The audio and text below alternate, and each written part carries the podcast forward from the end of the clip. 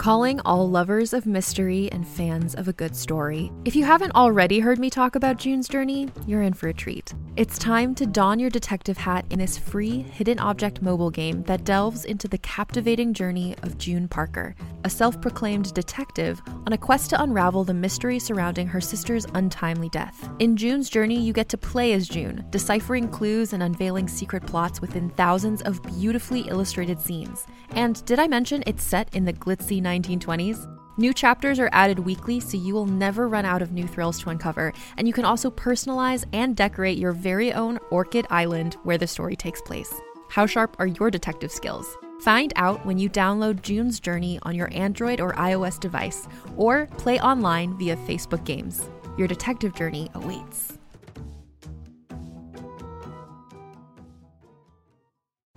Every five minutes, someone dies while waiting for a compatible donor heart, liver, or kidney. On a remote island in Lake Superior, a team of geneticists strive to engineer an animal with human compatible organs, thereby saving millions of lives. But these ancestors are not the docile herd animals they envision. Instead, the project spawns something big, something evil, something hungry. Ancestor by number one New York Times bestselling novelist Scott Sigler is available for free on Apple Podcasts, Spotify, or wherever you get your podcasts.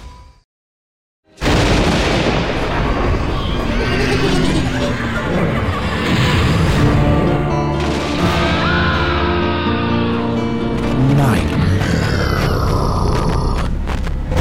Welcome to the Nightmare Magazine Story Podcast. I'm your host, Jack Kincaid. Nightmare Magazine is edited by John Joseph Adams and Wendy Wagner. The stories of this podcast are produced by Skyboat Media, helmed by Stefan Rudnicki and Gabrielle de Cuir, in association with Jim Freund. Our first offering for the August issue is The Devil of Rue Moret by James Rabb. The story is read for you by Stefan Rudnicki. The Devil of Rue Moret is copyright 2017 by James Rabb. James Rabb is a Los Angeles based screenwriter and short story writer with short and feature films in pre and post production. His scripts, The Volunteer and One, have reached the Academy Nicholl Fellowship quarterfinals. His work is influenced by his travels and inspired by his dreams. And so ends this week's intro. So, without further ado, let's have a nightmare. The Devil of Rue Moret by James Rabb. The boy grew up in the tangle of the bayou, a township known as Rue Moret. His mother had married a farmhand, but his father wasn't the same man. The boy told himself that these things happen when life loses its luster and we create complications to bear it. He wore a small woven hat wherever he went, and he went many places for a boy of his age. He walked to school most days, alone because his half sister had been lost in childbirth. The boy still spoke to her, believing if she lived that they might have walked alone together past the tupelos and the cypress groves, and she would greet him every day after class with a magnolia blossom from the tree outside the second grade annex. And only she would know he was failing math because of Virgine Buse, who sat in front of him and was far more interesting. She would have worn a hat like his, his grandmother had stitched it for him when she was alive, and surely she would have made his sister one to match. But his sister was still dead, and he was still walking alone past the tupelos and the cypress groves. It was preferable to the closet, where the mildew crept into his clothes and he could see through the slats, see his mother and his father, who wasn't the man she'd married. She never took off the ring, and he never asked her to and since the boy was not scolded for being late, only for being present, he always took his time returning home. There were rumors among the higher students of an old house, decayed and twisted within the algae and the murk, bent and broken like the inhabitants of Rue Moret. They said the devil lived there, but the boy took no account of it. He'd walked the route many times, repelled innumerable demons with a sturdy branch, stomped cockroaches by the dozen, but he'd never seen the devil, not once. A day came when the boy was delayed leaving school, the inevitable result of his growing obsession with Virgine Buse and his shrinking grasp of basic math. His teacher, who had not made the connection, insisted on private tutoring after class and sought out the boy's mother, who said she would come for him in the evening. The child did not blame the teacher for trusting his mother and leaving him at the school, and he did not blame his mother when she failed to pick him up. He would walk home, same as always. But darkness transforms even the most familiar things, and the boy found himself lost along this trail he knew so well. He spoke with his sister until the chirps and croaks of crickets and bullfrogs drowned out his voice. He hurried on, feeling for cypress roots or sinkholes. These were the true dangers of the bayou, he kept reminding himself, brushing aside Spanish moss that seemed to cling to him and bristle over his body. The fen tightened around the boy, threatening to crush him as he had crushed those helpless roaches. He called for help, but the swamp echoed back, mocking him and the child began to believe that the true danger of the bayou was something quite different from cypress roots and sinkholes. And he began to run, though he had always walked, wary of the boscoyos protruding from the ground, daring travelers to trip upon them. And this is just what happened to the poor boy that night, and he tumbled into the mire, striking his head on a rotted log, and the algae sealed around him, and he was gone. The child awoke to the glow of a small wood burning stove near the center of a fisherman's cabin. He was soaked, but he was also alive, which seemed strange, because he was certain that he must have drowned like that Holcomb man they dredged up from the swamp last year, bloated and blue, with eyes like glass. But the boy had none of these symptoms, and arriving at the conclusion that it must have been a miracle, began to thank God for sparing his life. You boy, have you eaten? The child looked around and found the fire's light extending to all corners of the tiny cabin, save for the one nearest the stove. And from this corner, blanketed in darkest obsidian, the voice asked again, Have you eaten? And the boy, too afraid not to answer a second time, responded, No, sir, I have not. The old man, because his voice was just that, the strained rasp of one on the verge of death, asked the boy what he would like to eat, and the boy said anything would do because anything had always done. You are alive, and life is cause for celebration. The boy agreed with this, and he remembered his grandmother's poisson sale, which he had learned from her grandmother who came from Seychelles. And as he asked, a platter of fish was pushed from the darkness. Eat, commanded the voice. And the boy did, finding the dish identical to his grandmother's preparation. Better, in fact, as though all the lost subtleties she had failed to recreate in her grandmother's original recipe had been suddenly revived. The child ate until he could stomach no more, and he fell back. And it was some time before he remembered the old man, who had not spoken again. The boy asked if he was still there, and the voice of a young girl responded, I am. And this frightened the boy terribly. It was not my intent to alarm you, the girl said. I thought you might prefer this. The boy asked which was real, and the voice responded, Both, neither. None closer to life than the other, none closer to death.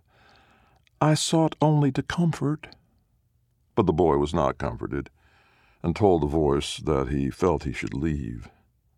Have I been unkind? No, but my mother will be expecting me home.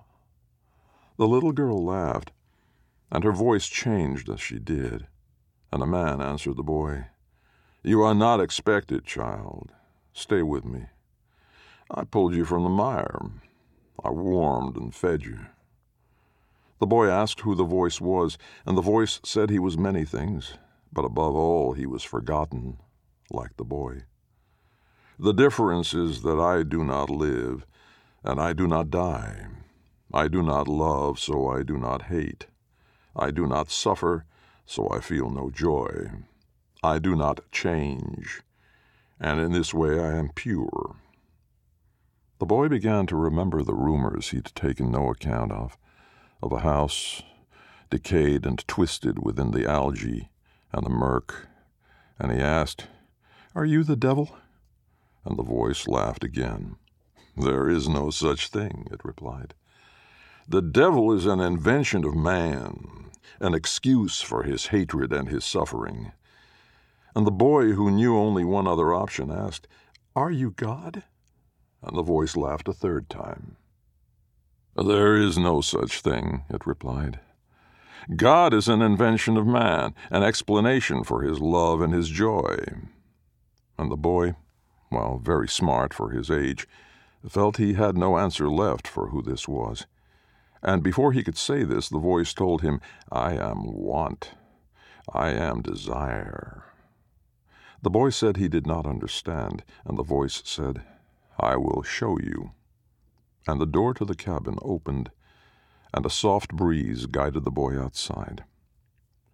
The breeze wove a path through the Spanish moss, and the boy followed. Want breeds the greatest hatred, for those who have what you most desire are mortal enemies. The child continued after the voice. It is the foundation of love, for what is love but the desire of another's heart? The boy began to cry, though he couldn't comprehend the cause. To have it withheld is suffering, to receive it, the most profound joy. The boy pushed through a curtain of moss and found himself before a circular pond where the path had ended. And want is good, and want is evil, and it is God and the devil all the same. And that is who I am, boy. From the pond a figure rose, frail and withered and coated in silt, and this figure clutched something to its chest, and as it approached, the boy could see plainly that it was a girl no older than him, but he was too afraid to run.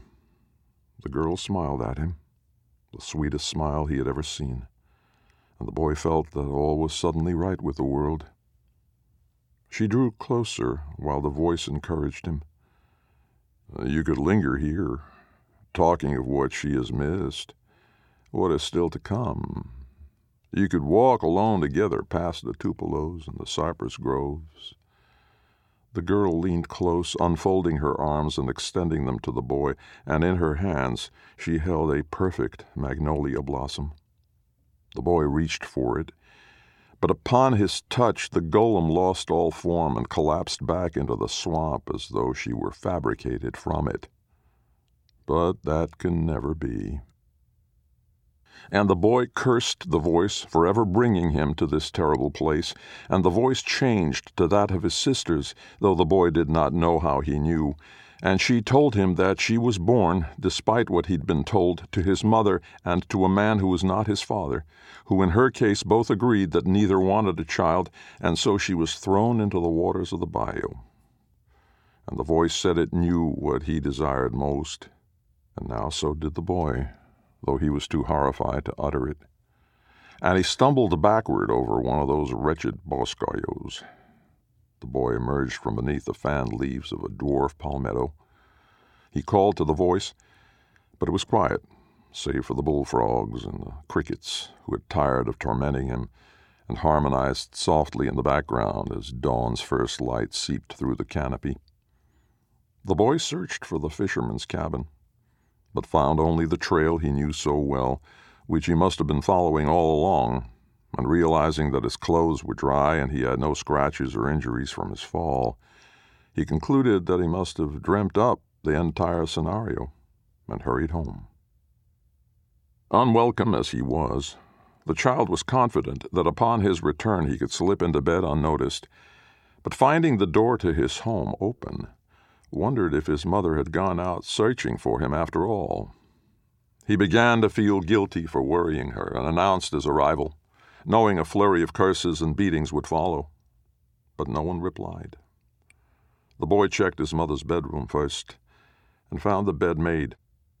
He checked the kitchen, then his own room, and finding them empty as well, moved to more specific locations like the bathroom and the closets until he could say with absolute certainty that his mother was not inside the house. The boy checked the front of the home, and finding nothing more than a few stray marks in the dirt, thought that she must have gone to his school to fetch him. So he changed clothes and walked to class as he always had. He was praised by his teacher for his early arrival and completely ignored Virgine Buse in math, which made her ignore him less than usual. But no one had seen or heard from his mother. So at the end of the day, the child headed back through the bayou, back to his home, which was still empty and he stood on the porch and stared at the faint marks in the dirt, and began to fret over them, small as they were. Began to think they formed a more curious pattern of five and five, spread wide and continuous, and he followed them a short ways until he came to a bog around the back side of his house and saw that they had grown deeper and were heading towards the water. The boy approached the edge of the swamp where the marks dug in and splayed out across the dirt. And he peered into the water, and between the thickened algae, a glimmer caught his eye. He swirled the pool, clearing the murk away as he reached in and clasped the small beacon, drawing it up from the silt. And in his hand, the boy held his mother's wedding ring. And he remembered in his dream what he'd wanted more than anything.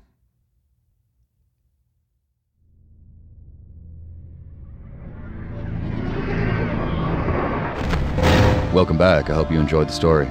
Please consider making a stop at our website at nightmare-magazine.com. If you'd like to help spread the word about the Nightmare Magazine podcast, go to iTunes, find the Nightmare Magazine podcast, and leave a review or rating there. Nightmare Magazine is published by John Joseph Adams. If you haven't already subscribed, check out our many options at nightmare-magazine.com slash subscribe. The stories of this podcast are produced by Skyboat Media, the most respected independent audio production team on the West Coast. They are headed by the Audie and Grammy award winning narrators Stefan Rudnicki and Gabrielle de Cuir. You can check out Skyboat Media's website at skyboatmedia.com. Post production is in association with Jim Freund. Music and sound logos are composed and performed by yours truly, Jack Kincaid. There's other ways you can be notified of new Nightmare Magazine content. You can subscribe to our free monthly newsletter RSS feed, follow us on Twitter, or like our Facebook page. If you visit nightmare-magazine.com and click on this month's editorial, You'll find links to all of our social media pages.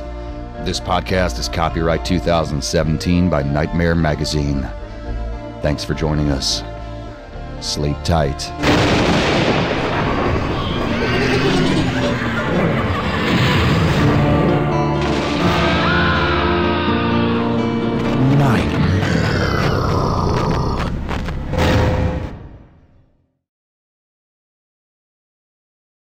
There, it's Rachel Ballinger, and I am extremely excited to invite you to Rachel Uncensored. It's my podcast where I sit down and get real with my friends and celebrity guests, where we talk about all sorts of topics. And sometimes we might be under the influence when we do so. We cover things from personal stories to hot button issues and it's the only place on the internet you can find an uncensored version of me. It's a side of me that you might not have seen before because it's not the most family or brand friendly. But don't worry, I'm still sort of slightly a decent human being. If you're intrigued, then make sure you check it out. New episodes drop every Wednesday. You can find it on Apple Podcasts, Spotify, or wherever you listen to podcasts. Trust me, you won't want to miss out on the fun and candid conversations we have here on Rachel Uncensored.